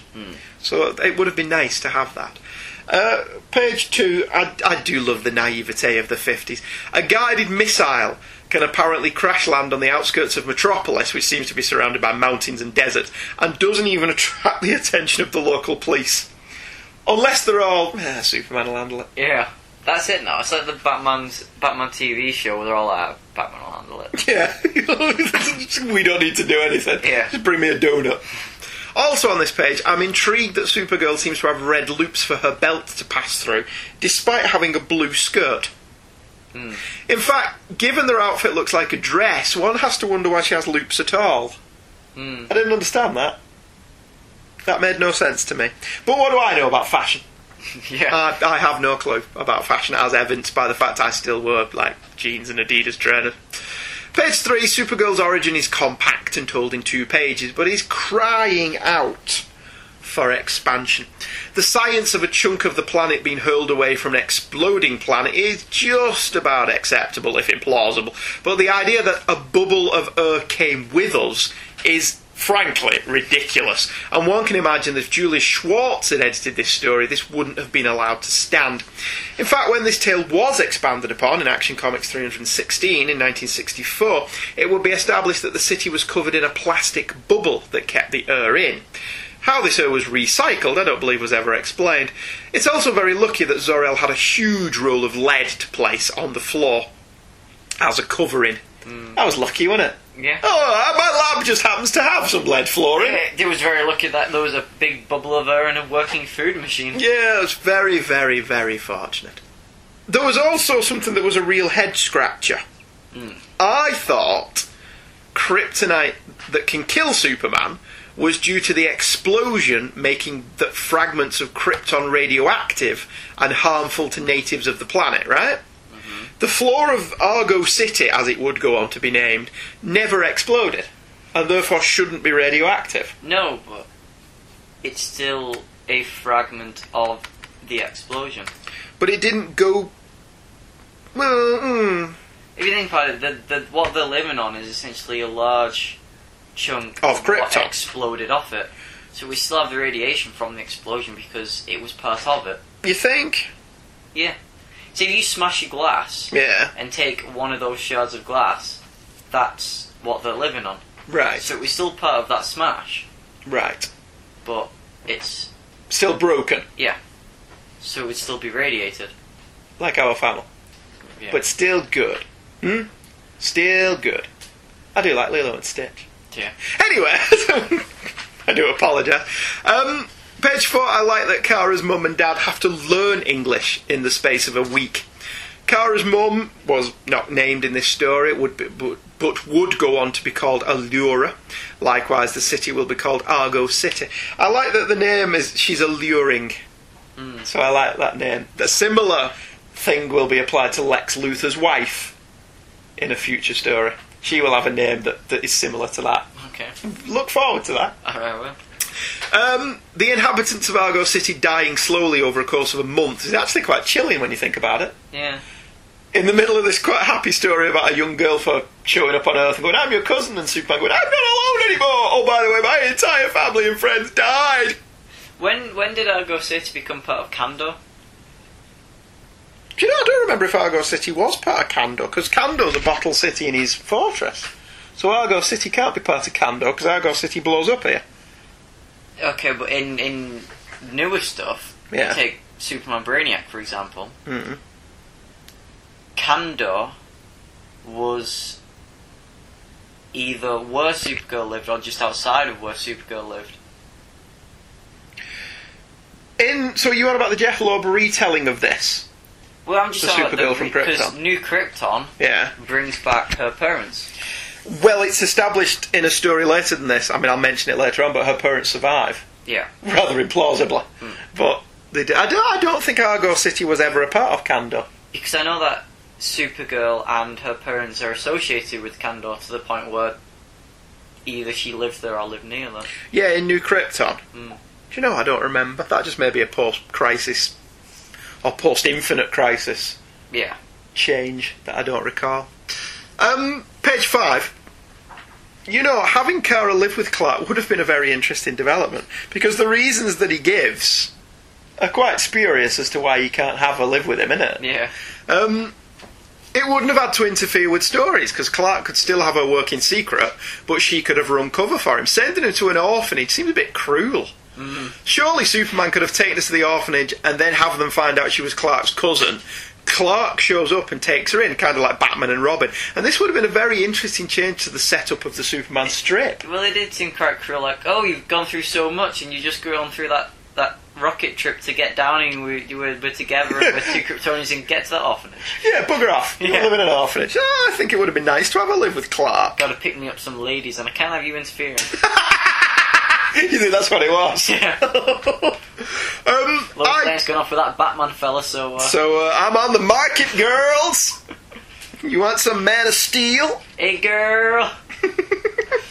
Um, I do wonder if there's an alternate reality out there where George Reeves didn't die, and production of the eighth season of The Adventures of Superman had gone ahead as it was planned to. Do you think we would have gotten a Supergirl episode? Probably. Because this was only 1959, so they would have had a season in 1959. Hmm. I think that's that would have been interesting to have a Supergirl episode.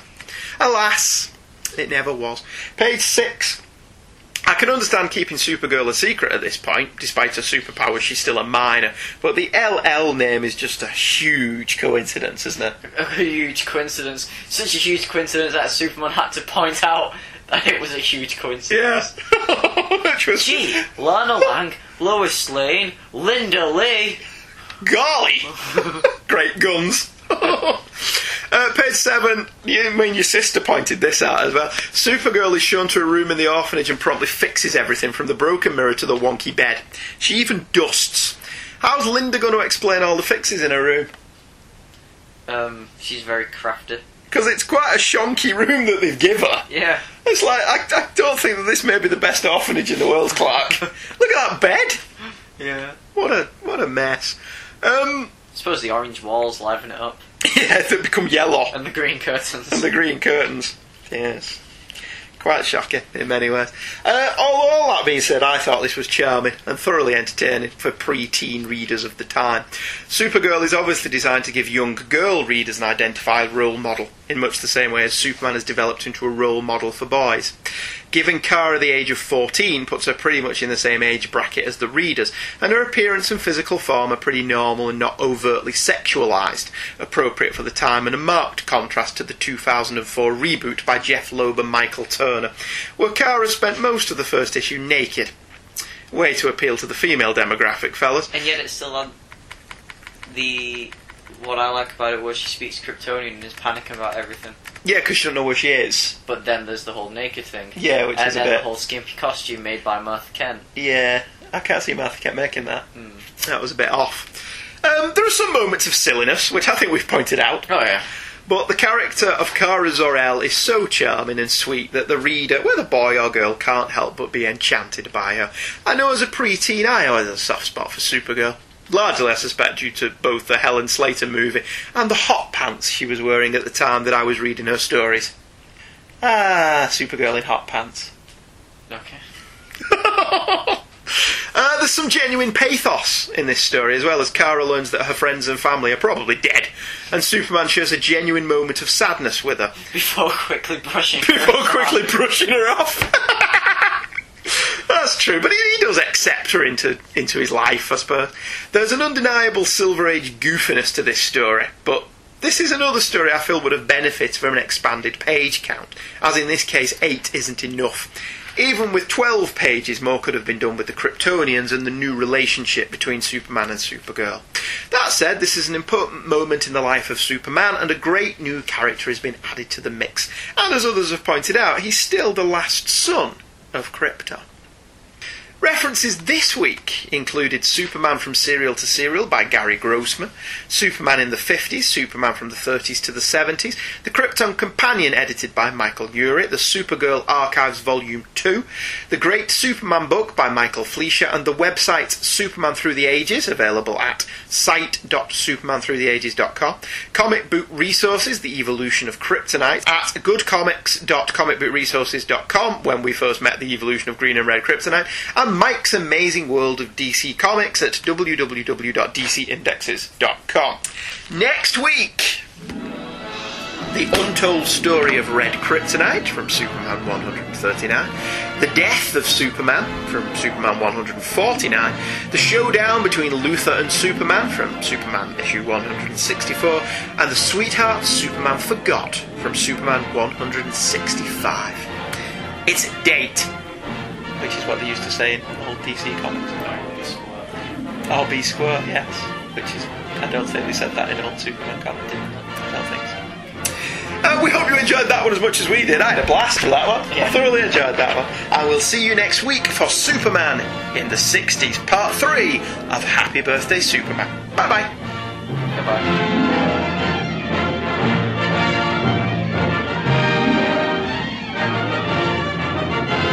Kids Comics is that the devil will make work for idle hands to do production, and all opinions expressed in the show are the opinions of Michael and Andrew, and you probably shouldn't take them too seriously.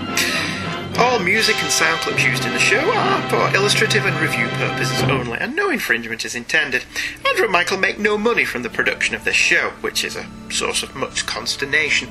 New episodes drop every Thursday over at twotruefreaks.libsyn.com which is spelled L I B S Y N. Old episodes of the show are also archived on the Two True Freaks internet radio feed at twotruefreaks.libsyn.com. If you wish to communicate with Michael or Andrew or any of the things they have discussed about on the show, you can email them at heykidscomics, all one word, at virginmedia.com.